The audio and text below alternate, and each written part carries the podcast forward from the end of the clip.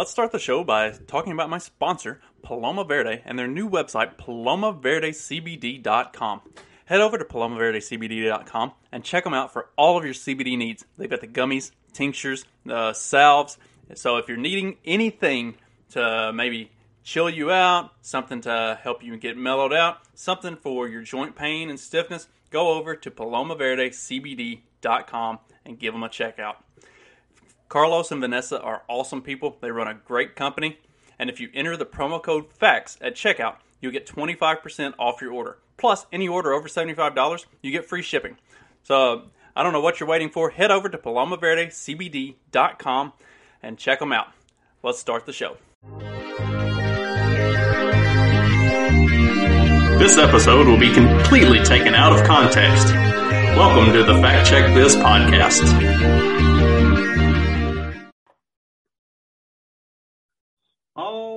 Fact Check This podcast, and today I'm going, to, or well, where am I today? Today I'm in San Marcos, Texas. I am down here for the uh, RU event at Buck Johnson's place, and I figured since I'm alone in a hotel with nothing else to do for at least another three hours, I may as well bang out an episode. So, gonna take a look at a Politico article, and everybody knows how much I love Politico because everything they post is so great. They do all kinds of fantastic fact checking of all the misinformation that I like to spread, and uh, usually their fact checks are complete crocks of shit. But I really like this article today. We'll see uh, see if they fact check themselves on this one at a later date. Top COVID experts privately urge Biden administration to scale back booster campaign. I know, probably other than me, very few people watched the entirety of the eight hour booster uh, panel that the FDA had. It was interesting and enlightening and kind of refreshing to see it and hear it done that way. Um, a lot of like clips and stuff that are being pulled from some of the the open session part of it are good and important and like it's it is stuff that is medical professionals who are sharing stuff with the with the FDA board or the the panel but they're not they're not FDA board members. And that's something that there is definitely some disconnect there that people will share that stuff and say, oh, the FDA board was saying this. Not exactly. But if you if you get past that part, because that's during the first half of it, if you get past that part and you you watch the last two and a half to three hours of it where the the actual FDA board like comes together and they question they themselves ask questions of Pfizer and the Pfizer representatives, and then they have some deliberation and back and forth where they discuss all of the things with the boosters. I mean, they laid in on the Pfizer reps. They laid in on the people who have been doing the like the research and stuff in Israel. I, it was that part I think was way way more important and and more meaningful than the stuff where people were sharing stuff with them. Like like the the the information and the research that some of those medical professionals who were sharing in that open open forum were bringing forward it was good stuff and it's stuff that people need to know. And the level of scrutiny that that stuff's undergone is you know could be questionable but it, it, it's it's valid information. But the the end the last three hours or so where they really grilled pfizer and the researchers from israel and i mean they they went at them hard. And every and and the really the really interesting part about that was the especially the Pfizer people, they didn't have anything good to say. Like they they were effectively they were clamoring to defend their own position as to why all of this stuff is a good idea without providing anything of substance to back any of what they had to say. The the only the only data or evidence or, or proof that they that they could show the FDA panel itself just shredded that stuff. They're like, okay, so so you you want us to look at this data set of these numbers and statistics that you've come up with, but that's a really specific data set that only looks at this, this, this, and this. Why aren't you looking at all of these other things? Like they really, really went after them. So that was encouraging. So then I get to looking at this article. The t- top COVID experts privately urge Biden administration to scale back the booster campaign. And I'm just going to read uh, at least a portion of it and then we'll kind of take it from there. A vocal contingent of prominent doctors and scientists are pressing the Biden administration to scrap its plans to provide booster shots to all previously vaccinated adults, according to five people familiar with the matter. Several of these outside experts, including some who advised President Joe Biden's transition team, objected to the administration's approach during a private, off the record call last week with federal health officials. Current U.S. data on vaccine performance does not justify using boosters widely to reduce the risk of breakthrough infections and slow the virus spread, experts said. They told officials on September 22nd on a September 27th call, including Biden's chief medical advisor Anthony Fauci, White House policy advisor Cameron Webb, and the head of the Food and Drug Administration Center for Disease Control and Prevention, that the shots would be given to people most at risk of, of severe COVID 19 to reduce hospitalizations and deaths. The growing split between Biden's team and the outside health experts on boosters threatening to disrupt a key source of su- support the administration has relied on to sell its vaccination drive to the American public. Biden, who took office pledging to follow the science, until recently enjoyed the enthusiastic backing of eminent physicians and researchers as he attempted to crush COVID 19 and revive the U.S. economy. But the White House's sweeping vision for boosters has weakened those ties. And I'm not going to go on past that. That's that's the uh, the important part of of the article, and I'll link to the rest of it in the show notes if you'd like to check that out. The interesting thing that's happening is, and it, I posted a, a, link to a video of a number of doctors. Um, shoot, I can't remember the guy's name off the top of my head. I'll post a link to that as well in the show notes. It was like uh, effectively the inventor of the M, mRNA uh, concept and and who helped put it together. And they're talking about how this heavy push and over reliance on vaccination is actually making the problem worse, not better. Uh, it may, in fact, be promoting the variants that we're seeing. Like we're seeing a much more rapid development of variants with COVID than what you see with other very similar diseases like flu and stuff like that. And it's because of this really heavy over reliance on vaccinations because the vaccines are based off of the original COVID, the original COVID variant.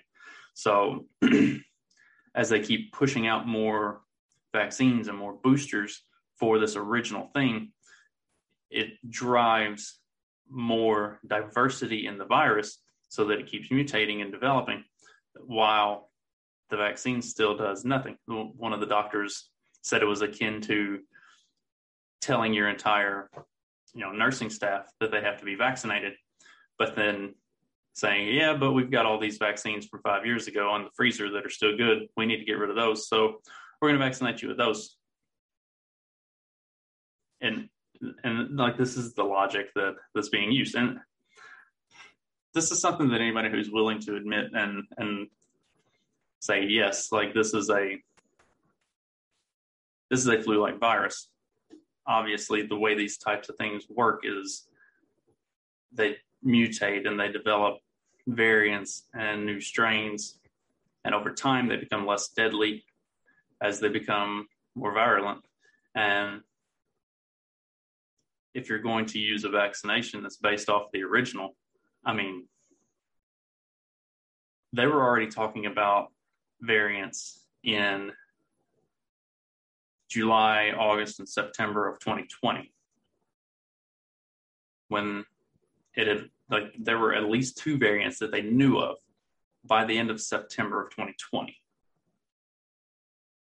But all of the testing and the development of these vaccines was based off of what it started as in March, April, May. So how, how did like how did it make any sense to anybody who can look at this with uh, a any level of you know critical thinking that making a vaccine based off of the original iteration of a virus that has already started to mutate before the vaccine has even been released and obviously it's going to continue to mutate. And as it mutates each mutation is less susceptible to the vaccination but they want to roll out boosters for a vaccine that is ineffective that doesn't isn't designed to fight the specific uh, variant that we're seeing right now that isn't going to fight the variants that are coming.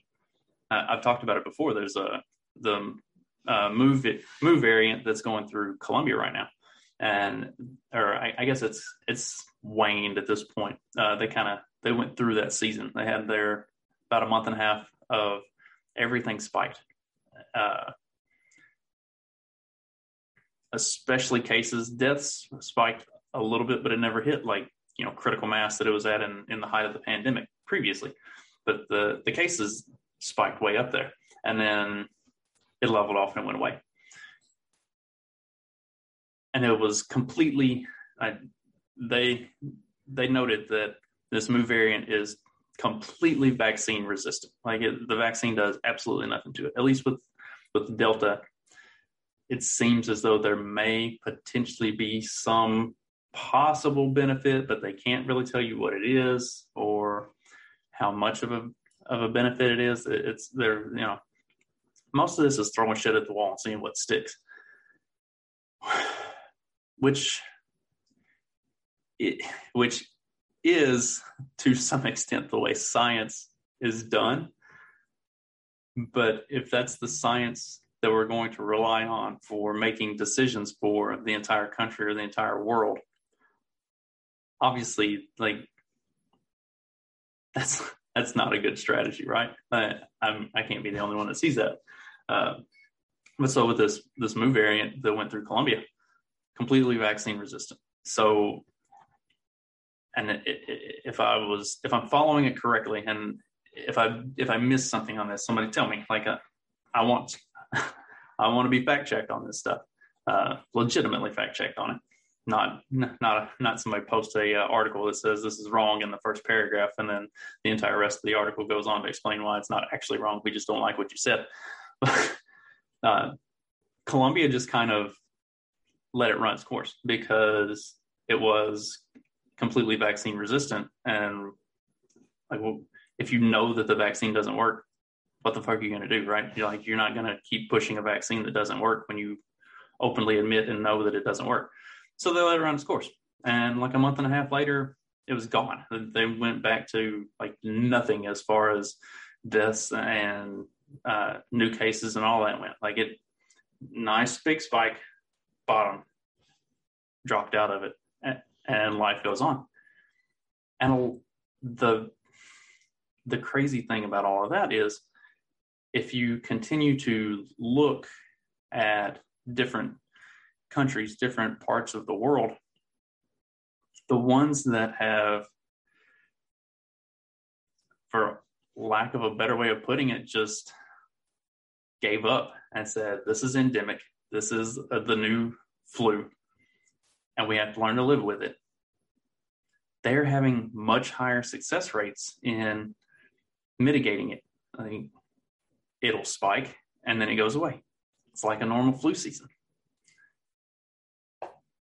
The countries that keep pushing more and more on the side of vaccination and locking down and all of this stuff, it just keeps it just keeps dragging on. And there's a lot of people, a lot of really smart people who have been talking about that sort of thing for a very long time, talking about how it's the nature of this type of a virus and also human anatomy and just the way nature works in and of itself that if you're outside, you're active, you're getting sun, you're getting fresh air, you're doing things, you're moving around, you're naturally going to be healthier. You're naturally going to be exposed to little things that get you a little bit sick, but it helps build up your immunities. Uh, we're creating a fucking generation of bubble boy children. Like, kids need to be in school together, spreading germs and getting sick and getting over it and moving on with life we are crippling the immune system of an entire generation right now. We're crippling the immune system of people who cannot afford to have their immune systems crippled. Um, and being out for average adults, being outside, moving around, doing stuff, being active, you know, being exposed to things and people. That's healthy, normal behavior. It's good for you. It's the reason it's the reason why we have an immune system to begin with. Like our natural immune system is always going to be infinitely better than anything that you can inject into yourself, and which has been completely lost in all of this for the last twelve to twelve to sixteen months. Like it, it, it and honestly, for the last from the beginning of it, I mean, they started pushing the lockdowns and the bullshit right off the bat, and while I understood the reasoning behind it at the beginning. As soon as that 15 days to flatten the curve came to an end and the lockdowns and the mask mandates and all the bullshit didn't end, like I was, I was good with the first 15 days. That's why 15 days. Like, what's the? I, I'm I'm still not sure what the logic behind that is.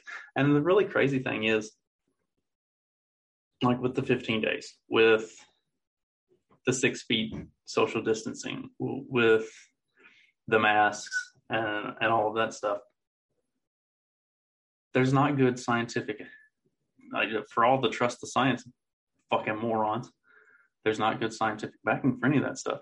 In fact, I'm, I'm pretty sure the CDC has been very open and honest about the fact that the six feet social distancing thing is just completely made up arbitrary number. Nobody, like, that's that's not something that's been researched. There's no like developmental plan on that. It was just something that sounded good. And the 15 days to flatten the curve, like uh, it's the same way. There's not some, uh, you know, in-depth study that shows that 15 days is the necessary amount of time for something like this to to die off or whatever. Which and obviously it didn't fucking work. So, uh, and this is to get 100% those look at the YouTube, the video taken out from YouTube, but fuck it, whatever. Uh, there's, there's no good scientific evidence that the masks actually work. It, they said to use common sense, use common sense, use common sense. Except that I've read studies and I, like I actually did the research, not, well, I, I actually did the research of wearing a fucking mask so this is an interesting thing, and and there's been a lot of videos with this. I'm going to derail on the mask thing. There was a guy who was a or who is a painter, and he puts on like a, a cloth gaiter, and then he also has an N95 mask, and he has another mask on top of that, just to really show how fucking useless this is. And he does his painting, and then he takes off all of his masks, and his face still has paint all over it. So if a paint particle, which is much, much, much bigger than a viral particle, can get through all of that, what's your little dumbass cloth mask doing? What's your little surgical mask that you got when you walk into the building at, at work or at the store that you're going shopping at that they're handing out to everybody that everybody puts their hand in the box and touches? What good is that doing? I, I've mentioned it multiple, multiple times, but there's an, an actual study that was done by Fauci and another guy that showed that the only way that masks work is in a sterile surgical setting. That's it. We don't live in a sterile world. I've done I've done the mask research. I've done that myself. Uh, so I used to work in grain, and we would fill these flat storage buildings with grain. And the idea of filling that flat storage building is you got a big conveyor that runs the length of the building, and it's got these big trippers that throw grain off onto the sides, and you fill the building up. So the problem that you run into is somebody has to be, and it's a it's a closed building, and even when it's not, like even when the big doors are open and there's airflow, it's a big building. Like there's not you're not getting that much airflow. Uh, and if you've ever been around a farm, dust or grain is extremely dusty. So you're inside of an enclosed building, watching watching this conveyor and these trippers run, and you have to be in there the whole time to make sure that nothing goes wrong. So you wear a mask to you know keep from choking on dust the whole time. And when I was running the conveyor and filling these buildings, I got to be the guinea pig who tested different types of masks. And we tried we tried every different type. The most expensive mask that you get that had supposedly offered the most protection humanly possible, and the cheap, you know, paper masks that just uh, buy in bulk. And at the end of the day, whether it was the top of the line, most expensive, best mask you could get that would supposedly keep everything out, or something that was kind of a middle of the road, just a decent mask that would keep the dust from getting through. Within 45 minutes, I could taste dust. You could, like, I could feel it on my tongue. I could taste it in my mouth. Didn't matter what the seal was. And at that time, I didn't have all the facial hair. And, you know, that's another thing of, uh, for people with facial hair like that, that disrupts your mask being able to to do the, do the job properly. And at that time, I didn't have all the facial hair. So, like, I had good tight fit seals on my face with these different masks. And it never failed. Within 45 minutes, I could taste dust. Dust particles are exceptionally larger than a virus particle. So, if, if that's getting through, what are these masks doing to stop a dust particle? I, and, and even the best, the absolute very, very best masks that I've ever used, like the the ones that uh, OSHA requires you to do an annual fit test on to make sure that it's properly sealed, uh, like the the rubber canister style respirator type masks, which I've worn those and actually done. Uh, if you've never had the experience of doing a a OSHA fit test on your respirator, you are missing out on all kinds of fresh hell. They make they basically put you in a fucking gas chamber with your. They make sure that your mask is on properly and fitted, and they basically stick you in a gas chamber, and then they pump this stuff in there until you can taste it, and like tell them that you need out to make sure that you're getting a proper seal on your mask. And this stuff is fucking awful. I So yeah, if you've never if you've never had the joy of that experience, uh, don't. But even with those, even with those, in a you know whatever environment, it always gets through. I mean, as as is you know evident by evidenced by the OSHA fit test, that no matter how tightly fit you have it, it's gonna get through. And these virus particles are smaller than any of the stuff that we're testing that on. So what makes you think your mask does a goddamn thing?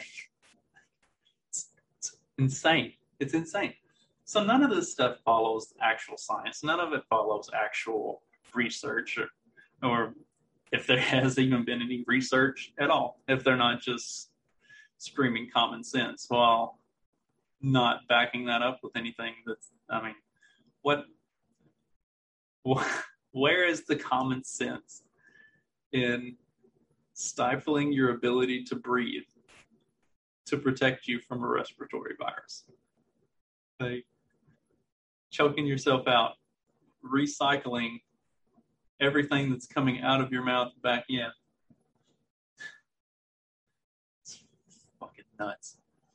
Yeah, there there is no science that's actually being used, and the science that's out there. I mean, I mean, if we go back to the Politico article, all of this conversation is leaked stuff from people who didn't want to go on record because they know, they know that the actual science that's coming out of this the actual information that's behind this says that the administration, the CDC, that they are wrong, that they're taking the wrong direction, that they're taking the wrong approach, and that they need to stop. But nobody has the fucking balls to just come out and say it because they know as soon as they do, they'll be called science deniers, or they'll be called anti-vaxxers, or they'll be they'll lose any position that they have because they don't push the narrative. And at the end of the day, that's what you've got to remember. The only thing in any of this that's actually important, the only thing that any of them actually care about right now is that fucking narrative. That's what's going to keep them rich and in power. That's what's going to keep them holding the reins on all of us and dictating how we live our lives. Have a good day, everybody.